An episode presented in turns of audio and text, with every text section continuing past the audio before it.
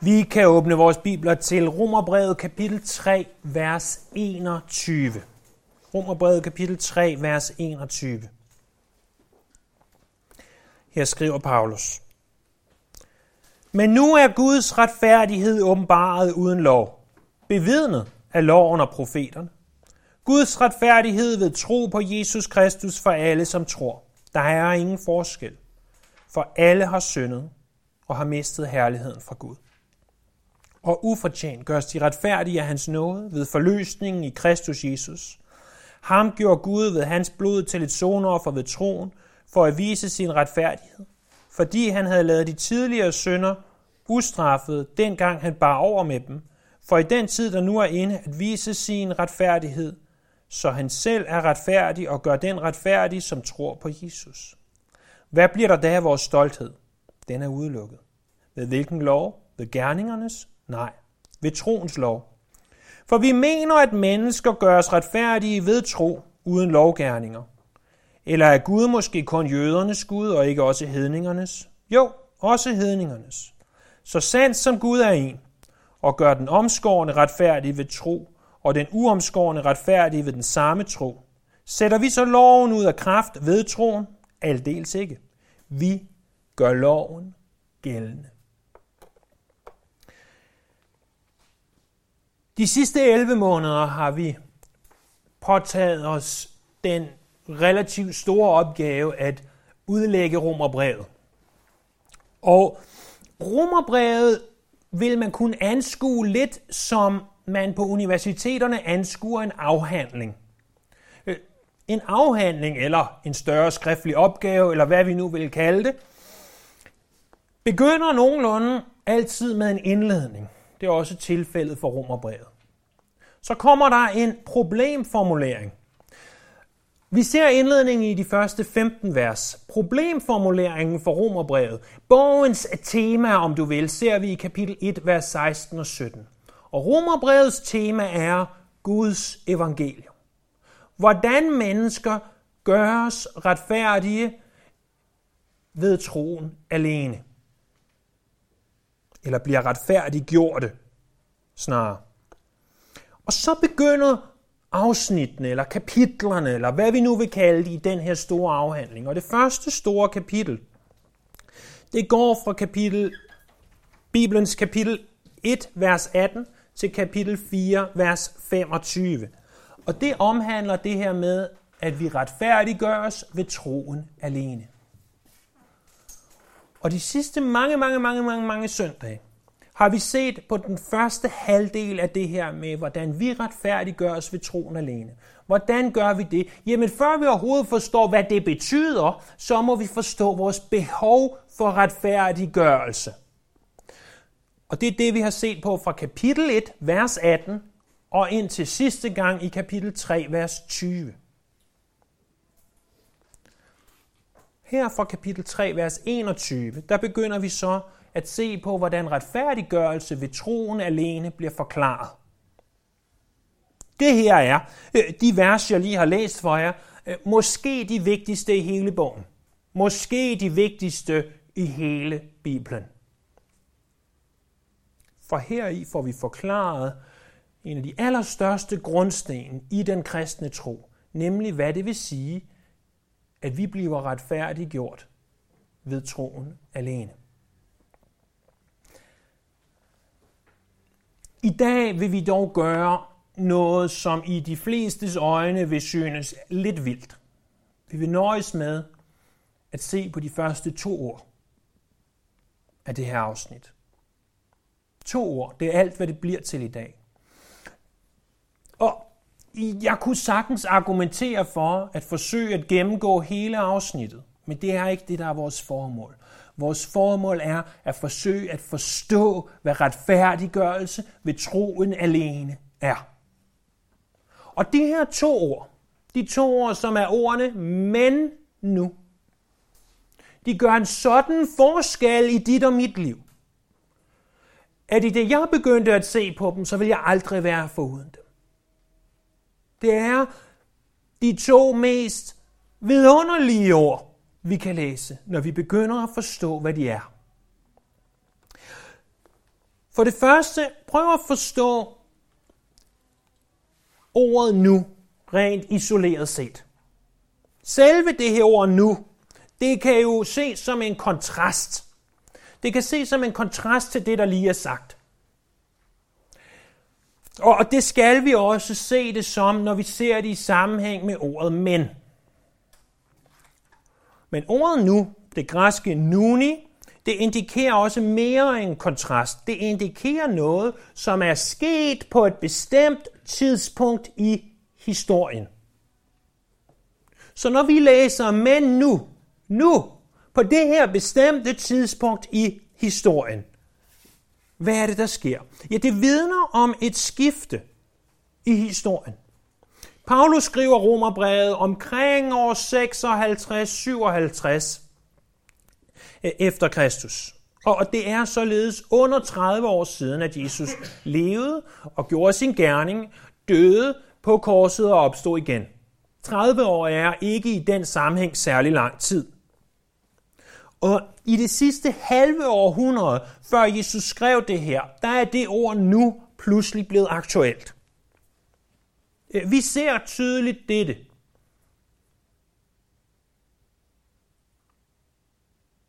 Med vores måde at regne tiden på, bliver opgjort i før Kristus og efter Kristus.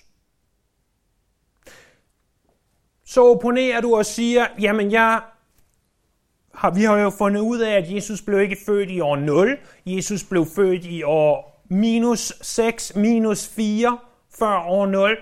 Det er rigtigt. At det nok snarere var deromkring, han blev født, end lige i det. Hvis vi regner øh, 2020 år tilbage fra nu, øh, så er det måske i virkeligheden mere 2024 til 2026 år, vi skal regne tilbage. Men det ændrer ikke på, at vores måde at beregne tid på stadigvæk ses i forhold til, hvornår Jesus blev født. Vi kan også opponere ved at sige, jamen i dag, der går man jo mere og mere over til at sige, at det er før vores tidsregning og efter vores tidsregning, og vi vil forsøge at viske Kristus navnet, om du vil, ud af vores måde at regne tid på. Ja, men ændrer det noget som helst? Fordi måden, hvorpå før vores tidsregning og efter vores tidsregning opgøres, er stadigvæk set i forhold til det her nu. Det her tidspunkt i verdenshistorien, hvor Gud blev menneske, hvor han trådte ind og gjorde forskellen. Det her nu er stadigvæk en skillelinje. Og selvom den hedenske verden ikke vil anerkende, at det er før Kristus og efter Kristus, og at han er skillelinjen, så gør de det alligevel i deres måde at opregne tiden på. Men en ting er, at vores måde at opregne tid på er afgjort af det her nu. En anden ting er, prøv at spekulere over, at nuet er noget langt større. Det er jo ikke bare og jeg siger det i al ærefrygt. Det er ikke bare, at Gud blev menneske. Det er også, at nu er Guds retfærdighed åbenbaret. Det er også, at Gud selv blev menneske, at han blev det, som teologerne kalder inkarneret, kom i kødet. Men det er også det, at mennesket, som var håbløst fortabt i deres synder og overtrædelser, pludselig oplevede, at der skete noget nyt. Det er, at mennesker nu har en mulighed for at stå rene og hellige foran den almægtige Gud. Det er det nu, vi ser på. Men det her nu minder os også om en anden ting. Det minder os om, at vi har en historisk tro. I nærmest alle religioner rundt om i verden, der har de religioner et eller andet sæt doktriner, en og nærmere udformet lære, som de lever efter. Det er uanset om vi taler større verdensreligioner, islam og buddhisme og hinduisme og selvfølgelig kristendommen, så har vi en eller anden form for lære, vi lever efter. En eller anden form for retningslinjer, der sætter grænserne for vores tro. Det kan være, at de grænser er, at det skal være så øhm, flydende, at der ikke er nogen grænser, men det er jo stadigvæk en grænse, og, og vi har en eller anden form for lære og doktriner, som vi lever efter. Men den kristne tro, det er ikke en filosofi. Den kristne tro er øh, opsat efter en nærmere udformet lære, det er rigtigt. Men den kristne tro er også noget mere. Den kristne tro er også en historisk tro.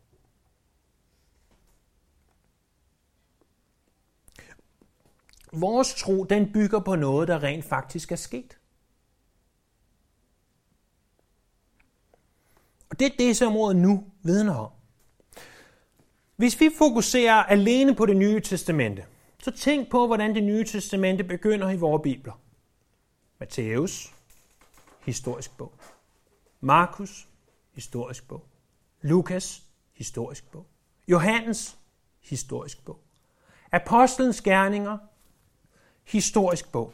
Prøv en gang at se, at hvis, hvis vi tager det nye testamente, sådan her, og holder vores bibler op og siger, den del, jeg har her, det er det nye testamente. Men den del af det, som er her, den første del, den del, det er den historiske del. Den beretter, hvad der skete. Lærer vi noget fra den del? Er der læresætninger, vi kan tage ud af den del? Bestemt. Bestemt. Men den er overvejende historisk. Og den fortæller os om Jesu liv, om kirkens første tid.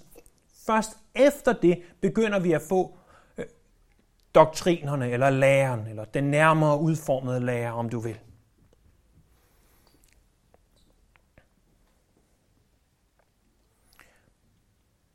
Jesus han blev født ind i en verden, som du og jeg kan læse om i en religiøs bog, om du vil, Bibelen.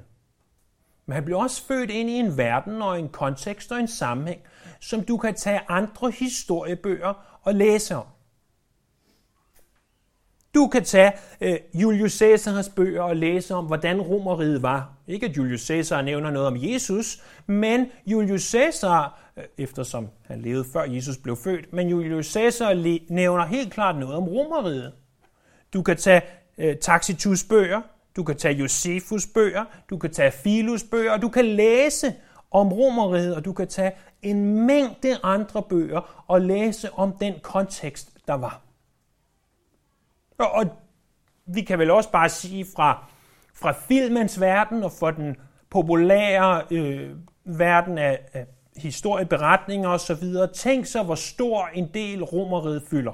Og det er jo, fordi romeriet er vel etableret, det er vel dokumenteret, og, og det er også rimelig interessant, hvordan at man kunne få det her store verdensrige, der spændte sig over så lang både tid øh, i antal år, men også over plads i kilometer, det rakte. Så du kan tage din bibel, og du kan læse om kejserne, men du kan også tage historiske bøger, der intet har med Bibelen at gøre, og læse om de samme kejser. Det er skrevet ind i en historisk kontekst, men det er også skrevet ind i en geografisk kontekst. Tænk så, hvis der ikke lige var coronakrise, og vi rent faktisk gerne måtte rejse, og nogen lige donerede os pengene til det, og alle de ting, der nu skulle være på plads, og vi kunne holde ferie for vores arbejde osv., så så kunne vi nu alle sammen køre ud til lufthavnen, sætte os i et fly om et halvt døgns tid, så kunne vi døbe vores fødder i Genesarets sø. Så kunne vi sejle i en båd på Genesarets sø. Øh, så kunne vi gå op på et bjerg og se ud over Genesarets sø. Vi kunne tage ind i byen Capernaum og se, hvor Jesus gik. Se, hvor synagogen lå, som han var i. Og, og vi kunne køre rundt der, og vi kunne se, hvor at, at Jesus han mødte den dæmon besatte, og svinene løb ud over skrænten.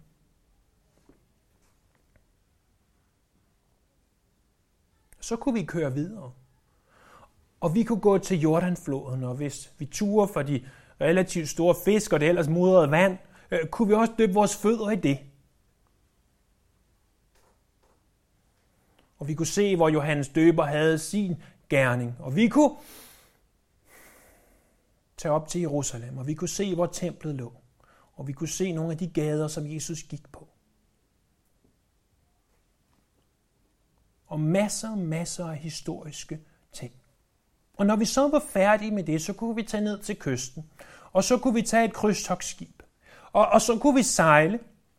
I kan godt se, at der skulle doneres mange penge, hvis vi alle sammen skulle afsted på den her meget fantastiske tur. Og så kunne vi sejle derfra, og, og så kunne vi sejle videre til, til Ephesus. Og vi kunne se der, hvor Paulus han var i tre år.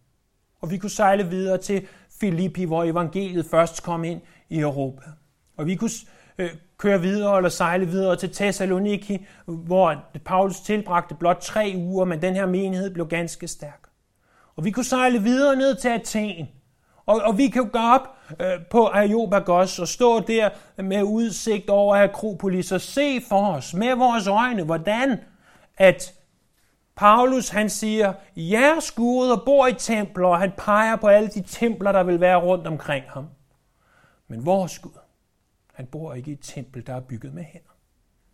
Og vi kunne sejle videre ned til Korinth, og, og vi kunne se kødmarkedet i Korinth, og vi kunne se det gamle Apollo-tempel, og, og, og vi kunne se øh, Bema eller øh, domstolen stå foran os, hvor Paulus han var, og, og så videre.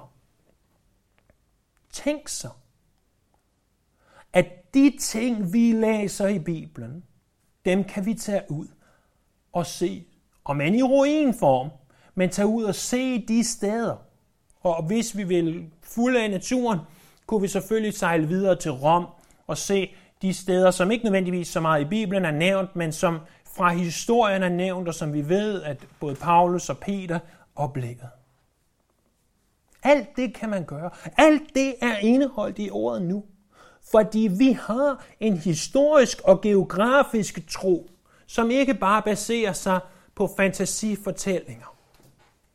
Så kan du sige, jamen, jeg har jo aldrig set Jesus. Jeg har jo aldrig set, at Jesus gik på vandet. Det har du ikke. Og du kan også godt prøve at træde ud af båden på Genesarets sø. Jeg kan love dig en ting, du synker som en sten. Men selvfølgelig kræver det her også tro. Jeg kommer ikke og siger til dig i dag, at fordi vi kan opleve de her ting, fordi at du kan læse i historiebøgerne om Romeriet, fordi du kan tage ud og opleve de her geografiske steder, så er alt tro ud af vinduet. Tværtimod, den som kommer til Gud må tro, at han er til og lønner dem, som søger At vi kan slet ikke have kristendommen, hvis det ikke var for tro. Selvfølgelig er det en tro. Selvfølgelig er det, jeg bryder mig ikke om ordet, men selvfølgelig er det en religion. Selvfølgelig er der et kæmpe element af tro i den, som vi skal se videre i Romerbrevet kapitel 3. Selvfølgelig er det ved tro. Men det er ikke en tro, der alene baserer sig på ønsketænkning. Det er en tro, der er funderet i både historien og i geografien. Det er et nu. Det er for os mennesker naturligt at tvivle på det, vi ikke ser. For mig personligt hjælper det at vide, at jeg ikke læser en bog, som baserer sig på et ønskeunivers, men som baserer sig på noget historisk og noget geografisk ind i en virkelig verden. Selvfølgelig kræver det tro, men den baserer sig også historisk og geografisk. Det er ordet nu. Men lad os så se det, som bliver så fantastisk. Det er, når du sætter mænd sammen med det. Men nu, men nu, to ganske små ord, som jeg er overbevist om, at du bruger hver eneste dag, måske ikke i den sammenhæng, men du bruger ordet men konstant og hele tiden. Og vi i hvert fald derhjemme bruger ordet nu hele tiden. Nu er det tid til at tage tøj på. Nu er det tid til at få spist din morgenmad. Nu er det tid til at gøre det her. Og børnene, de bruger mænd rigtig meget. Men jeg skal lige, men jeg vil lige. Så de to ord til sammen, i hvert fald i vores husstand, bliver brugt konstant. Men det er også to vidunderlige ord. Det er to ord, som når vi forstår dem i deres rette kontekst, så får de vores hjerter til at frydes. For prøv at tænke på, hvad det er, vi har set. For de er der er her hver søndag. Prøv at tænke på, hvad vi har gennemgået. I kapitel 1, vers 18 af Romerbrevet, at Guds vrede åbenbares fra himlen over al ugudelighed og uretfærdighed. Men nu, men nu sker der noget nyt. Og, og i vers 24 af kapitel 1, at Gud prisgav dem til deres vandærende lidenskaber. Men nu. Eller i kapitel 1, vers 32, de ved, at Gud har bestemt, at lever man sådan, fortjener man at dø. Men nu. Men nu. Eller i kapitel 2, vers 11. Men Gud gør ikke forskel på nogen. Han dømmer alle retfærdigt, er det konteksten taler om. Han dømmer alle, som de skal. Men nu. Men nu. Eller kapitel 3, vers 9. Hele verden er under synd. Kan I huske, vi talte om, hvordan at hele verden, det vil sige alle, uden undtagelse, er tynget under syndens kraft. At der er ingen retfærdig. Men nu. Eller i vers 10, hvor han siger, der er ingen retfærdig, ikke en eneste, der er ingen forstandig, der er ingen, der søger Gud. Men nu.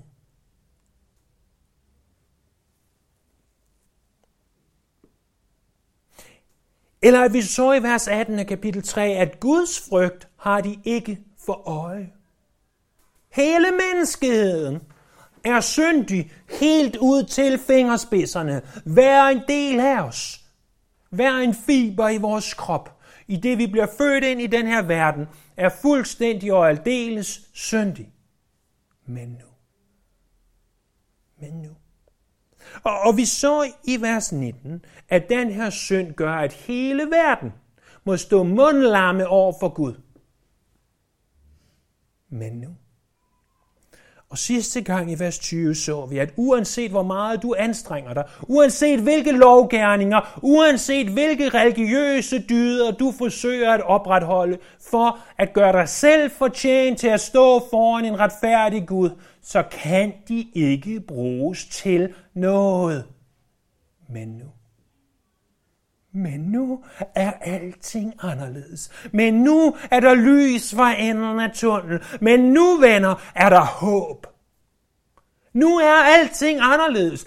Ikke bare fordi, at Gud trådte ind i verdenshistorien i en historisk og geografisk sammenhæng, men nu fordi, at Guds retfærdighed er åbenbaret. Derfor er alting anderledes. Vi behøver ikke længere at leve mørkt og dystert. Der er mere. Der er gode nyheder forud, venner. Der er evangelium. Evangeliet er der. Det er det, der gør forskellen. Det er det, der får vores hjerter til at springe et slag eller ti år, når vi hører det. Når vi hører, at hele verden har syndet, at hele verden fortjener Guds vrede og er under Guds vrede, men at Gud selv, den almægtige Gud, træder ind i verdenshistorien og kommer med sin retfærdighed og tilskriver sin retfærdighed til dig. Det, venner, er de bedste nyheder, du nogensinde i dit lange liv kommer til at høre. Der findes intet bedre end ordene, men nu, for de gør en forskel i dit liv, der er langt, langt ud over, hvad vi kan fatte og forstå. Ganske simpelt, i ordene men nu opsummeres hele evangeliet. Vi tænker ikke over det i vores daglige tale, at to så små ord kan opsummere noget, der er så stort. Men det skaber en kontrast. Prøv at tænke på, hvilken kontrast det skaber til alt det hårde, der lige er sagt. Til de tunge, tunge kapitler, som fra vers, kapitel 1, vers 18 til kapitel 3, vers 20, vi får dunket i hovedet, hamret fast, slået fast hver eneste, eneste søndag, vi har været her, at pludselig er der noget nyt. Men nu. Det behøver ikke være sådan længere. Der er noget andet. Der er noget bedre. Der er noget nyt. Lad os gøre det her en lille smule mere personligt. Kan du sige ordene? Men nu. Jeg taler ikke om, om du bruger dem, som mine børn bruger dem hver eneste dag. Fordi selvfølgelig kan du det. Selvfølgelig kan du sige ordene med din mund, men nu. Men kan du i dit hjerte sige, men nu? Kan du sige, der er sket en forskel i mit liv? Kan du sige, at Gud er trådt ind i dit liv? Jeg er godt klar over, at for mange af os, mig selv inklusiv, kan ikke sige, at den og den dato, i det og det år, trådte Gud ind i mit liv. Jeg kan nogenlunde generelt sige, hvornår det var, men jeg kan ikke sige den specifikke dag. Og på en eller anden måde, så giver det mig trøst at vide, at den nat, forestiller vi os i hvert fald, at det er, da Maria fødte i noget, der minder om en stald i Bethlehem, der vidste det meste af verden heller ikke, det var sket. Der var engle, der vidste det. Og der var nogle hyrder, der vidste det. Og Maria og Josef vidste det. Og, og måske nogle få andre mennesker i nabolaget vidste det. Så senere fandt vise mænd og konger og mange andre ud af, at det var sket. med den nat, det var der ingen, der vidste. Og for jeg er jeg, der kan sige, at den sådan og sådan dato, i det sådan og sådan år, der trådte Gud ind i mit liv. Gud være med jer. Godt for jer. Men for de af os, der ikke kan sige den specifikke dag, så ændrer det jo ikke på, om vi kan sige, om det er sket. For det blev fuldstændig soleklart 30 år efter, at Jesus blev født, at han var trådt ind i verden. Og det har aldrig, aldrig gået verdens næse forbi lige siden, at han ændrede på verdenshistorien. Og sådan vil det også være i dit liv med den kristne tro. At hvis du oprigtigt fra dit hjerte kan sige ordene, men nu, hvis du ved, at han har gjort en forskel, så ved du, at han er trådt ind i dit liv. Også selvom du ikke kender den specifikke dato. Betyder det så, at vi aldrig nogensinde tvivler på, om han er trådt ind i vores liv? Betyder det så, at alt bare altid er godt? Nej, langt fra.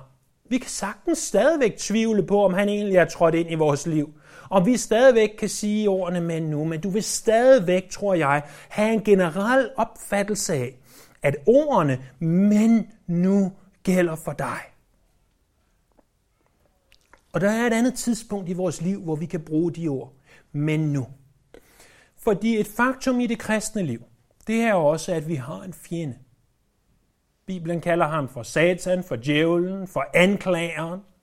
Og hvis der er en ting, han elsker, så er det at anklage dig. Og, og han kommer til os, ikke ham specifikt, men hans djævle, og siger, prøv at tænke på, hvad du gjorde i går. Prøv at tænke på, hvordan du tænkte om din næste her til morgen. Prøv at tænke på, hvad du sagde om Guds børn i den her uge. Eller hvordan du undlod at handle på hans vegne. Og, og du tager dig til hovedet og siger, åh, det er også rigtigt. Jeg er et forfærdeligt menneske. Og så kommer du i tanke om ordene, men nu. Det kan godt være, at jeg er et forfærdeligt menneske, men nu. Der er en anden, som ikke er forfærdelig. Der er en anden, hvis retfærdighed langt, langt overstiger alle menneskers. Og han er i mit liv. Og vi kan sige til anklageren, til djævlen, til satan, når han anklager os, men nu, der er sket et skifte.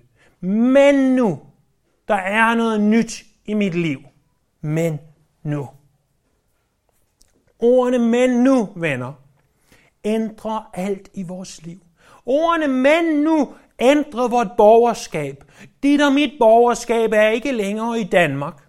Dit og mit borgerskab er primært i himlen. Det er der, vi hører hjemme. Her er vi kun på gennemrejse. Ordene men nu ændrer dit ståsted foran Gud. Før du sagde ordene men nu, før vi forstod, hvad det betød, før det blev virkeligt i vores liv, Derfor måtte vi gå og stå foran Guds trone mundlamme, uden nogen som helst form for sikkerhed, andet end at vi vidste, at vi ville blive udslettet, hvis vi stillede os foran hans trone. Men nu er alting anderledes. Nu er du ved troen på ham, Guds barn, adopteret ind i hans familie.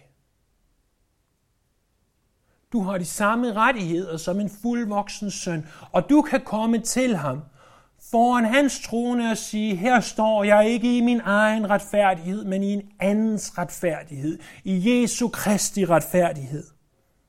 Ordene men nu ændrer dine interesser. De ting, du før interesserede dig for, bliver pludselig ikke nær så vigtige, fordi du forstår, at alting er anderledes. Ordene men nu ændrer dit livs perspektiv, dit livsbillede og din verdensopfattelse.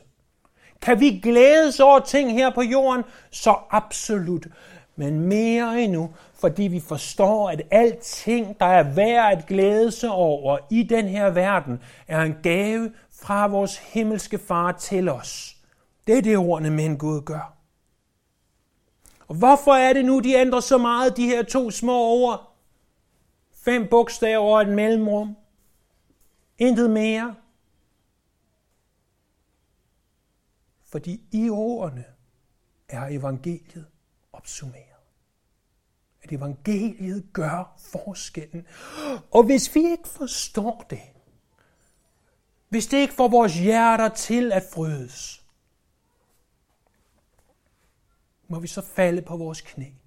Og må vi tække og bede ham om at give os forståelsen af, at Jesus Kristus, vor Herre, han ændrer alt ved sin død på korset, ved sin opstandelse for graven. Så at vi sammen med de hellige må kunne sige ordene, men nu. Lad os bede. Herre, vores Herre og Skaber, vores mægtige frelser, vores konge, du som er før alting og over alting, og som gør forskellen i alting, må vores blik rettes imod dig. Må vi forstå, at du gør forskellen i vores liv. At du er mægtig og større og vigtigere end alting. Hjælp os her til at forstå ordene, men nu. Vi tilbeder dig, og vi ærer dig.